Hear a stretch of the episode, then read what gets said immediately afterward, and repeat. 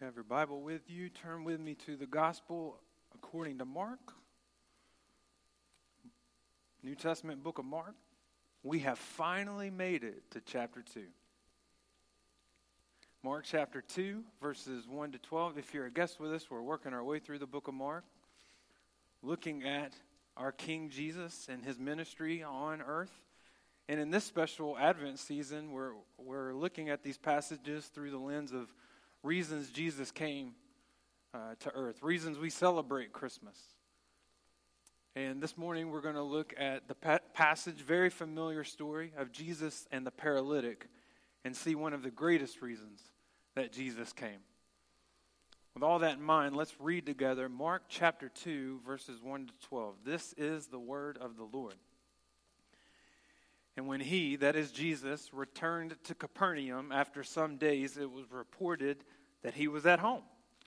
And many were gathered together, so that there was no more room, not even at the door. And he was preaching the word to them.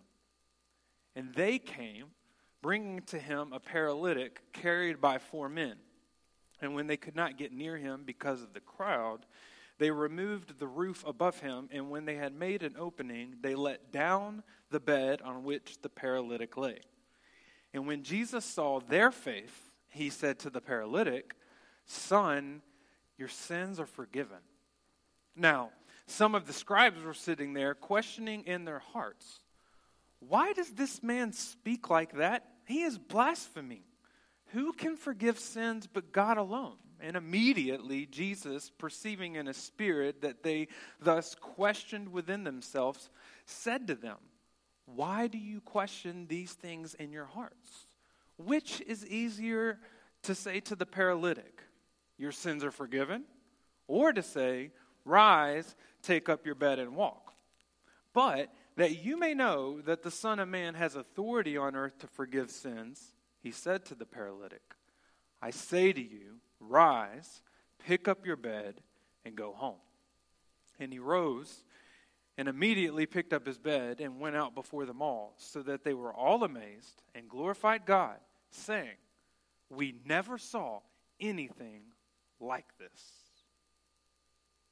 You go in for one thing, and you come back out with so much more. Now, for some of you, that reminds you of trips to Walmart and Target. You think you're going in for one or two things, and you come back with so much more. But that reality can be much more frustrating. When you think you're going to get an oil change, and you come back needing a new transmission, it can be much more serious and much more frightening when you go in thinking it's just time for my annual checkup. And then you leave and the doctor has found a lump. You go in thinking you need one thing, and you come back out with so much more. But even in those frustrating and frightening moments, it's a grace because God is showing us what we most need in that moment. Friends, we all come to Jesus for different reasons. Lots of reasons. It might be that we come to Jesus for encouragement. We might come to Jesus to provide us something. We might come to Jesus because our family is in a crisis. But for all the different reasons that we come to Jesus, He comes to us with what we really need. That's what this passage is about. Mark shows us that Jesus came to take care of our biggest problem. Jesus came to meet our greatest need. It's not always what we come to Jesus for, but Jesus came to take care of our sins. with all that in mind, I want to walk through this famous, familiar story and show you three challenges that are inside this story.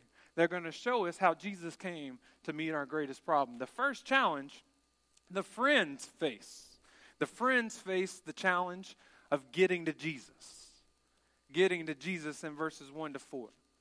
Let's read verses 1 to 4 again. And when Jesus returned to Capernaum after some days, it was reported that he was at home. And many were gathered together so that there was no more room, not even at the door. And he was preaching the word to them, and they came, bringing to him a paralytic carried by four men. And when they could not get near him because of the crowd, they removed the roof above him, and when they had made an opening, they let down the bed on which the paralytic lay. Word has gotten out in Capernaum. Jesus is back. The one who spent that entire night healing everyone. And so, the crowds are thicker than ever. If you're five minutes late, you're not going to find an open seat. You're not even going to get in the door. But it doesn't stop these four friends from doing everything they can possibly do and more to get to Jesus. as they face this challenge, friends, I want to encourage you by their example three ways. Friends, get to Jesus no matter what gets disrupted. Get to him no matter what you have to stop and interrupt. In verse 2, what's Jesus doing? He's preaching the word. We saw in chapter 1, verse 38, that this is why Jesus came. I came so that I might preach. This is priority number one. But these guys, they don't wait for the end of the sermon. They interrupt the most high from doing what is most important. Is there any situation that they would not disrupt to get to Jesus? Friends, get to Jesus no matter who stands in the way. Verse 4 they could not get to Jesus because of the crowd. The people close to Jesus are the ones preventing others from getting to Jesus. Everybody in the room hopes to see a miracle, but the one who needs a miracle can't get to the one who could provide it. How easy would it have been for those friends either to just give up or to look at the crowds and say, hey, let's try again when it's not rush hour. Let's try again tomorrow. But these friends are committed to get to Jesus no matter who stands in the way. Friends, get to Jesus no matter what slows you down. In verse 4, they removed the roof.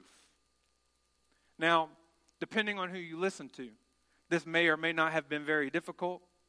Some think it would be a very tough job to get through the roof. Some think it'd be very easy. And frankly, I don't know. But I do know this it's not their roof, they don't own the place. But they are willing to bust through the roof to get to Jesus. They're so desperate, they're doing demo on someone else's house. And so, nothing, not even the cost or the trouble that they'll get in, will slow them down to get to Jesus. Brothers and sisters, what's keeping you? In this busy season, what's getting in the way? In this tough year, everything you're going through, what is slowing you down? What this passage is showing us in the example of these friends is friends, it doesn't matter what you got to disrupt, make a disruption. Stop whatever needs to be stopped. Do whatever you got to do. Get things out of the way. Make time. Get to Jesus. Seek and you will find. This is what David did. Psalm 34, verse 4, he said, I sought the Lord, and he answered me and delivered me from all my fears. Brothers and sisters, in this moment, do whatever you got to do to get to Jesus. It's the first challenge that we see in this passage. The second one is not faced by the friends. The second challenge is what the scribes are confronted with. The scribes are confronted by the challenge of getting to the problem, getting to the issue at hand. We see this in verses 5 to 11. Read those verses one more time. When Jesus saw their faith, he said to the paralytic, Son, your sins are forgiven. Now, some of the scribes were sitting there, questioning in their hearts, Why does this man speak like that? He is blaspheming. Who can forgive sins but God alone? And immediately Jesus, perceiving in his spirit that they thus questioned within themselves, said to them, Why do you question these things in your hearts? Which is easier to say to the paralytic, Your sins are forgiven, or to say, Rise, take up your bed and walk? But that you may know that the Son of Man has authority on earth to forgive sins, he said to the paralytic, I say to you, Rise, pick up your bed and go home. All eyes are on Jesus. Every person in the crowd wants to know what is Jesus going to do? Right? The roof has just crumbled over his head in the middle of his sermon. How's he going to handle the interruption? And Jesus turns to the paralytic, the man who has not been able to walk, and says, Your sins are forgiven. Why does Jesus say that? Why is that the direction he goes? Isaiah 59, verse 2, Isaiah tells us, But your iniquities have made a separation between you and your God.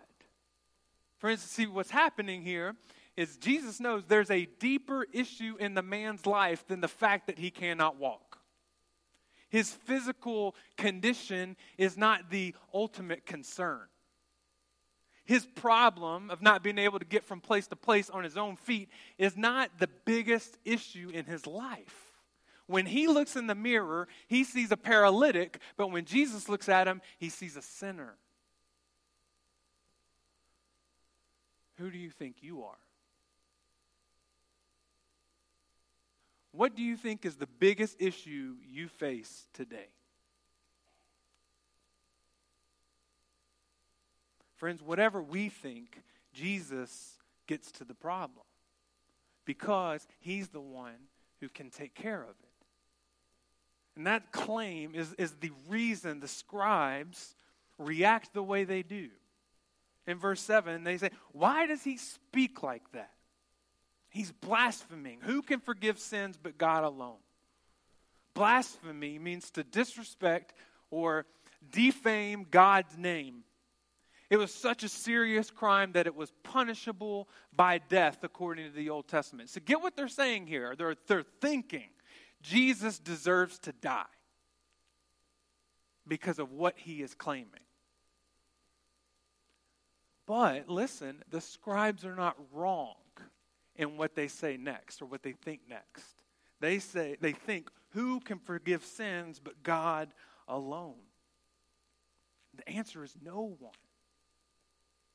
Micah 7:18 Who is a God like you pardoning iniquity and passing over transgression for the remnant of his inheritance. He does not retain his anger forever because he delights in steadfast love. Micah says, Who else can do that but God?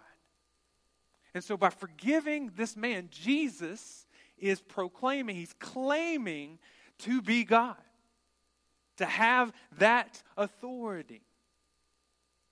And he can read the room. They don't actually verbalize the fact that they think Jesus deserves to die, but he knows it. He knows their hearts, he knows what they're thinking.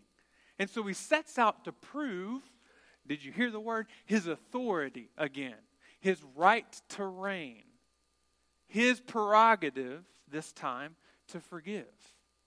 He wants to prove who he is, that what, what he can do. And so he asks a question that still stumps the wisest in the room. He asks a question that still puzzles the smartest the world has to offer. Which is easier to say? You're forgiven or get up and walk? What's the answer? On one hand, it's easier to say you're forgiven. Because if you say you're forgiven, no one can look inside the man's heart and test if it's true. No one can prove in God's eyes whether this man is now forgiven or not. But if you say, get up and walk, everyone immediately knows if you're for real or not. You can see it, there's evidence. there's a deeper level to this question, friends. Which, which is easier to do? To, to forgive a man or to make him walk? Well, you and I can do neither. Both are miraculous works, but only one of these two requires death. Only one of these requires a sacrifice. Hebrews 9, verse 22, the writer tells us without the shedding of blood, there is no forgiveness of sins. Jesus has the authority to forgive because he has done what is impossible. The cross, friends, tells you and me that our sin is no little issue. Did you hear that? There's no such sin that's small. Your complaints, your gossip, your arguing, your jealousy, your coveting, your white lies, your greed, ignoring the law, whatever it is, speeding. There's no such thing as an insignificant sin. Because the cross tells that God Himself had to die. That the infinite, holy, perfect Son of God had to die on the cross for you to make it possible for you to be released from your crimes. And Jesus, though he was God and didn't deserve to die, did, so that you and I could be forgiven. Friends, the cross is God's way of saying, you can do whatever you want to get to me. You can disrupt whatever you want to disrupt. You can fight through whatever crowd. You can move through any obstacle, but you cannot get to me. Only I can get to you. The biggest obstacle will still be in your way, and you can't break through it. And so when Jesus makes this man walk, when he says, Rise, get up, he proves, he proves the same thing that his resurrection proves that he is capable to give you life and to forgive you. Friend, if you're walking through this life with guilt weighing you down, if you feel it in your bones like David did before he confessed, the good news of the gospel is that you don't have to get to Jesus, but that Jesus came to this earth, lived his perfect life, died on the cross in your place, and rose again to get to you. And all you have to do is confess your sins to Him and trust Him that His work is good enough, that He is capable, that He does have the authority to forgive. You believe that, you will be released from your guilt and forgiven. Is the greatest gift you could possibly receive this season. And if you're still living in your sins, trust Jesus for the forgiveness of your sins. Acts 10:43 to him to Jesus all the prophets bear witness that everyone who believes in him receives forgiveness of sins through his name. Brothers and sisters, if you're a believer in Christ, the story's still true. And I want you to be encouraged by this by this reality. We go we go through life and we face these challenges, we face struggles, and, and, and the longer we live this life, it's easy to forget just how outrageous it is that God has forgiven us and what lengths Christ went through to make us right with God. Friends, Jesus, whatever you're facing today, Jesus has already taken care of your greatest problem. Ephesians 1 7. In him we have redemption through his blood, the forgiveness of our trespasses, according to the riches of his grace. And the way I want to encourage you is this if he's already done that, how will he not take care of anything else? If he's already forgiven you, how will he not also handle whatever else you're facing? If you can trust Jesus to forgive you, you can trust Jesus period. As David once said, blessed is the one who is forgiven. Rest in that. Think about your forgiveness.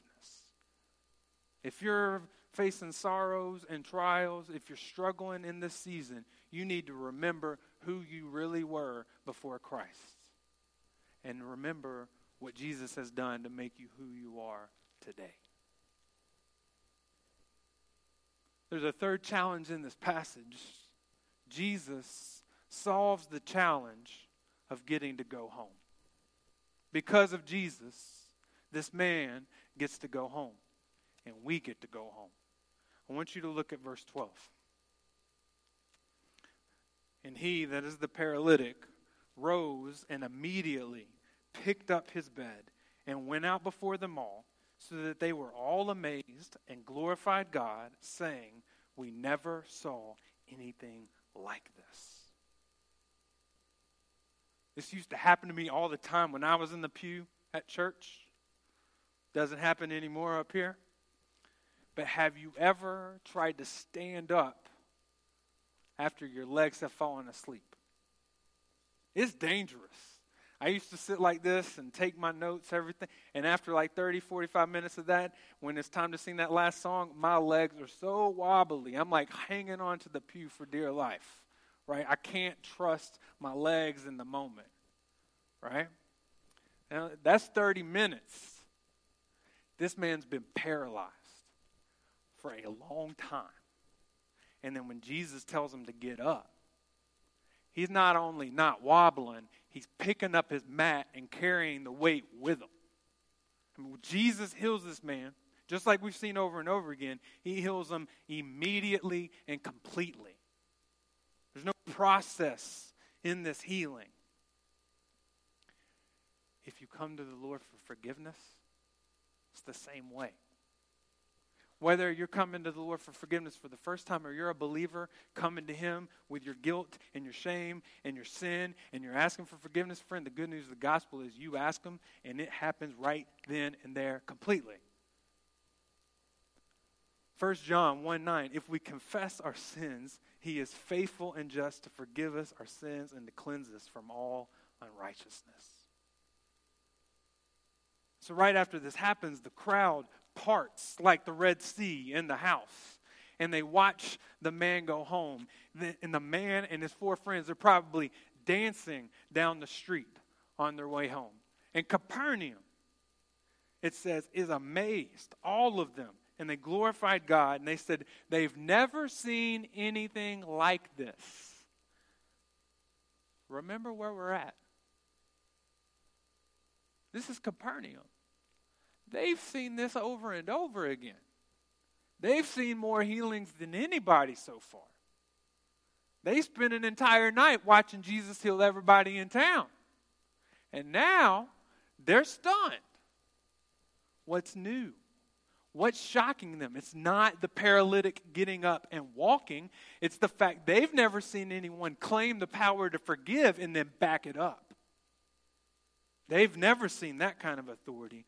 Brothers and sisters, if you want forgiveness, Jesus is the only one who can meet that need. Listen, that means no church, no priest, no ritual can free you from your sin. No good work that you do, no sacrifice that you make can take away your guilt. So, brothers and sisters, you can stop trying to earn God's favor by doing enough good before you pray for forgiveness. That's not going to help you. You need to hear this because the world doesn't tell you this either. You don't even have to forgive yourself. You cannot even forgive yourself. That's nowhere found in Scripture. Jesus alone brings forgiveness. That's why he came. That's why before the first Christmas, the angel told Joseph this in Matthew chapter 1, verse 21.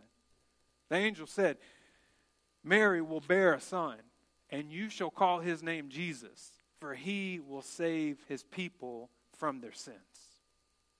Friends, if another religion or another work or another person could forgive you, there'd be no reason for Christmas. If there were any other way to be made right with God, any kind of work, any kind of person, any kind of sacrifice, then Christmas is useless. But Jesus is the one with the authority to forgive. So, wherever you may find yourself turning to to feel better, to feel less guilty, stop running there and turn to Christ. But for a moment, brothers and sisters, if you would, go back to those four friends and think about their journey. What has happened in Capernaum because they would not let anything get in the way of them getting to Jesus? What all has happened because of their dedication? The man is not only healed and able to walk, he's forgiven. The whole town sees the power of Jesus to forgive. And God, the text says, receives glory and honor by everyone. What would happen if you and I were this determined to bring others to Jesus? What would that look like? What kind of glory are you missing out on because you're not bringing people to Jesus? What kind of amazing things are we missing out on because we're not addressing people's biggest problems? What would it look like if the church dedicated themselves to get to Jesus no matter what? They disrupted anything. They got through anyone. They broke through any obstacle just to bring people to Jesus. I tell you what, you can't even picture what kind of glory that would look like. You don't have the capacity to know what that would look like. Ephesians chapter 3 verse 20 says that Jesus is able to do far more abundantly than all that we ask or think according to the power at work within us. Let that picture sink in. And let me remind you with one more encouragement. I'm trying to motivate you to have this dedication that the friends had. And remember this truth, brothers and sisters. Only the forgiven go home. Only the forgiven get up, take their mat, and go home. What that what I'm saying here, friends, is this. Your friends, your family, your coworkers, your neighbors who do not know the forgiveness of Christ are not going home. They may celebrate Christmas this year, but they're not heading to their king.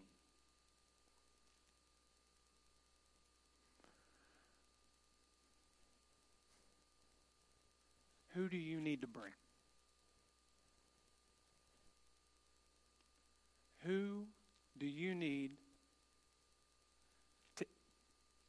dedicate yourself to to bring to Jesus? And what's keeping you from doing that today? What's keeping you from doing that this afternoon? What's keeping you from doing that tomorrow when you go back to work? Brothers and sisters, Jesus came to deal with our biggest problem.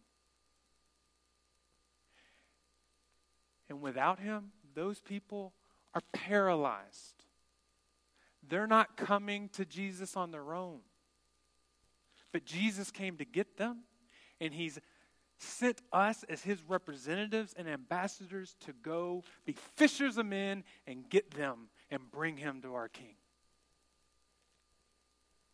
And if you've experienced that forgiveness and you know what it tastes like to have that freedom and that joy that comes with knowing Christ and being forgiven, do whatever it takes to bring someone to Jesus.